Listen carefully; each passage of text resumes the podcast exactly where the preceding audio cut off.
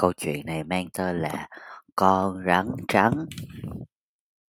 Thuở ấy, có một ông vua nổi tiếng trong cả nước là thông minh, học rộng, biết nhiều, không cái gì là vua không biết. Người ta có cảm giác dường như gió đưa lại cho vua những tin tức bí mật nhất. Vua có một thói quen rất kỳ lạ. Trưa nào cũng vậy, sau bữa ăn, khi bàn đã dọn đi hết, không còn một ai ở phòng nữa, một người hầu tinh cẩn bưng vào cho vua một cái thẩu đầy nắp kín. Ngay chính người hầu cũng không biết trong đó có gì, cũng chẳng một ai biết được điều đó vì vua cũng đợi đợi đến khi chỉ còn một mình mới mở thẩu ra. Một thời gian dài như vậy, cho tới một hôm, người hầu bị tính tò mò thôi thúc, không nhìn được nữa. Lúc bưng thẩu đi, anh ta mang thẩu thẳng về buồng mình. Khi đã đóng cửa phòng thật cẩn thận, anh ta mới mở nắp ra, thấy một con rắn trắng nằm trong đó. Mới nhìn đã nhỏ nước miếng, không kìm được nữa, anh cắt luôn một miếng bỏ mồm nếm thử xem sao. Anh vừa động lưỡi nếm, liền nghe thấy hình như có tiếng chim hót líu lo ở cửa sổ. Anh tới bên cửa sổ lắng nghe, thì ra chim sẽ chuyện trò với nhau, kể cho nhau nghe những gì đã thấy ở ngoài đồng và ở trong rừng.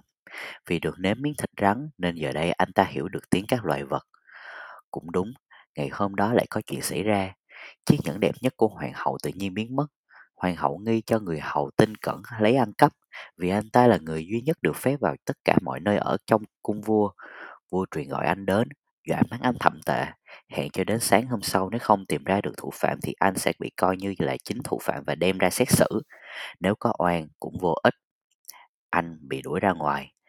Trong lúc phân vân lo sợ, anh đi lang thang trong sân, nghĩ xem có cách nào giải thoát khỏi cơn khốn quẩn này không. Lúc đó trong hồ có đàn vịt đang chụm lại với nhau, lấy mọi rỉa lông cho mượt, chúng đang chuyện trò vui vẻ. Anh người hầu đứng lại lắng nghe, chúng kể cho Châu nghe những nơi chúng đã đến, nơi nào có lắm mồi ngon. Trong lúc chúng kể chuyện thì có một con cầu nhau. ta tháng, Tao thấy nặng bụng khó chịu quá. Trong lúc vội vã đi ngang qua dưới chân cửa sổ buồn của hoàng hậu, tao đã nuốt luôn một cái nhẫn to vào bụng. Nghe vậy, anh người hầu liền tóm ngay cổ con vịt ấy, mang vào bếp và nói với đầu bếp, bá làm thịt con này nhé, con này béo lắm. Bác đầu bếp nhận lời, nhấc vịt lên xem nó có nặng không, rồi nói, được, cứ để đó, con này chắc tham ăn lắm, béo thế này chỉ còn đợi đem quay thôi. Bác đầu bếp mổ vịt thì thấy chiếc nhẫn của hoàng hậu trong mề vịt, thế là anh người hậu có thể minh oan cho mình một cách dễ dàng để đền bù sự cho sự oan uổng ấy. Nhà vua hỏi anh người hậu muốn gì và hứa phong cho anh chức tước cao quý nhất trong triều đình. Mặc dù còn trẻ, đẹp trai, tương lai đầy hứa hẹn, nhưng anh người hậu khước từ tất cả, trong thâm tâm rất buồn, không muốn ở lại cung đình nữa, anh chỉ xin một con ngựa và ít tiền để đi chu du thiên hạ. Khi đã được toại nguyện, anh lên đường. Một hôm, anh đi qua một cái ao, thấy ba con cá bị mắc kẹt trong đám lâu sậy. Anh ngáp thoi, đang ngáp thoi thóp, dẫu rằng người ta thường nói câm lặng như cá, nhưng anh lại nghe thấy chúng than vãn vì sẽ phải chết một cách bi thảm. Vì có lòng nhân hậu, anh xuống ngựa và nhấc cá khỏi bụi sâu lậy rồi thả xuống nước. Cá quẩy tỏ nỗi vui mừng, lướt nhô đầu khỏi mặt nước gọi với anh. Chúng tôi không bao giờ quên cái ơn anh, thế nào chúng tôi cũng sẽ tìm cách trả ơn này. Anh lại cưỡi ngựa lên đường, đi được một lúc, anh có cảm giác như có tiếng nói ở trên cát ngay dưới chân mình. Anh lắng tai thì nghe một con kiến chúa đang phàn nàn. Giá loài người đừng để con vật đụng về, vụn về thôi lỗ đến chúng tôi, có được không? Cái con ngựa ngu ngốc này lại sắp giảm nát những mười bà con của chúng ta mà không hề mũi lòng. Anh bèn giật cương cho ngựa đi lánh sang bên đường, kiến chúa nói với anh, chúng tôi không bao giờ quên ơn anh. Đang đi trong rừng, bỗng anh ta nhìn thấy quả bố và quả mẹ đang vớt lũ quả con ra khỏi tổ và thét, tụi bé cút đi, đồ quỷ tha ma bắt, chúng ta không thể nuôi báo cô chúng mày mãi thế được, chúng mày đã khôn lớn phải biết lo liệu đấy chứ. Lũ quả con tội nghiệp ấy nằm xoài dưới đất, cố vẫy đôi cánh yếu ớt kêu, chúng tôi, những đứa trẻ không nơi nương tựa, bay còn chưa nổi thì làm sao đi kiếm mồi nuôi lấy thân mình. Giờ chỉ còn cách nằm chết đói thảm hại nơi đây. Lúc đó chàng trai trẻ xuống ngựa, rút gươm, giết ngựa để làm mồi cho quả con ăn. Lũ quả con nhảy tới, ăn no nê rồi nói, chúng tôi không bao giờ quên ơn anh. Giờ anh rào cản đi bộ, đi hết con đường dài, anh tới một thành phố đông đúc, tấp nập, mọi người đang xô lấn nhau để đến gần nghe một người cưỡi ngựa đang bắt loa, báo là công chúa kén chồng. Ai muốn kết duyên cùng nàng thì phải hoàn tất một công việc rất khó. Nếu chẳng may không thực hiện được việc đó, đời người ấy coi như bỏ đi. Nhiều người đã thử sức mình nhưng họ đều bị bỏ mạng. Thấy công chúa đẹp lại thường, chàng trai ngay đâm ra ngơ ngẩn, quên hết cả những nguy hiểm, đến tâu trình vua muốn xin thử sức mình. Ngay sau đó, anh được dẫn ra bờ biển, người ta vớt mộng vội một chiếc nhẫn vàng xuống biển trước sự có mặt của đông đủ mọi người. Nhà vua bảo anh hãy lấy chiếc nhẫn đã rơi xuống đáy biển lên. Nhà vua còn nói thêm, nếu người lên tay không thì sẽ bị ném ngay xuống biển. Cứ như vậy đến khi người bị sóng nước cuốn đi. Mọi người đứng đó đều tiếc cho đời chàng trai trẻ đẹp kia. Họ bỏ về lần lần, để anh ta đứng cô đơn bên bờ biển. Anh đứng đó một mình, đang mãi nghĩ xem phải làm gì thì thấy ba con cá bơi lại.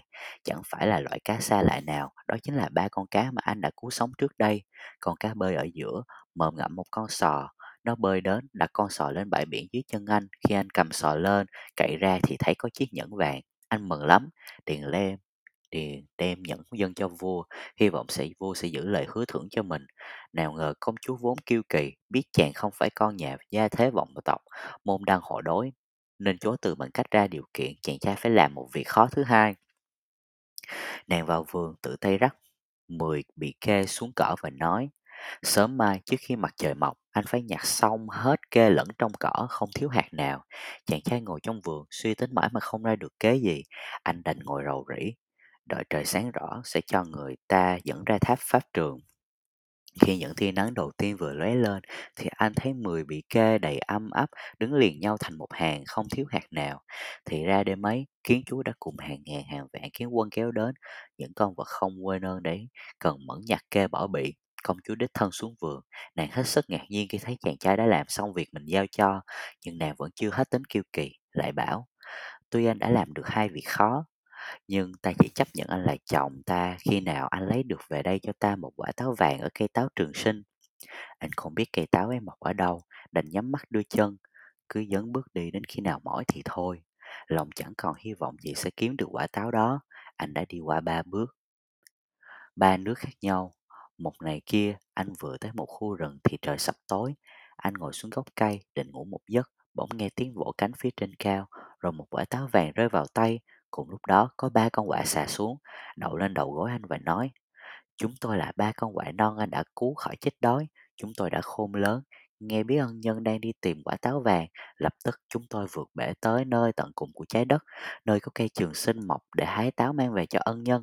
Hết sức mừng vui, chàng trai lập tức lên đường trở về nước.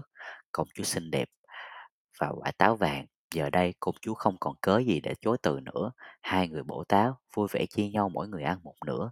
Giờ đây, lòng nàng dậy lên tình thương vô hạn đối với chàng trai trẻ. Hai người sống với nhau thật thấm thiết cho đến khi đầu răng long đầu bạc. Hết chuyện rồi. Mình chúc bạn ngủ ngon nha.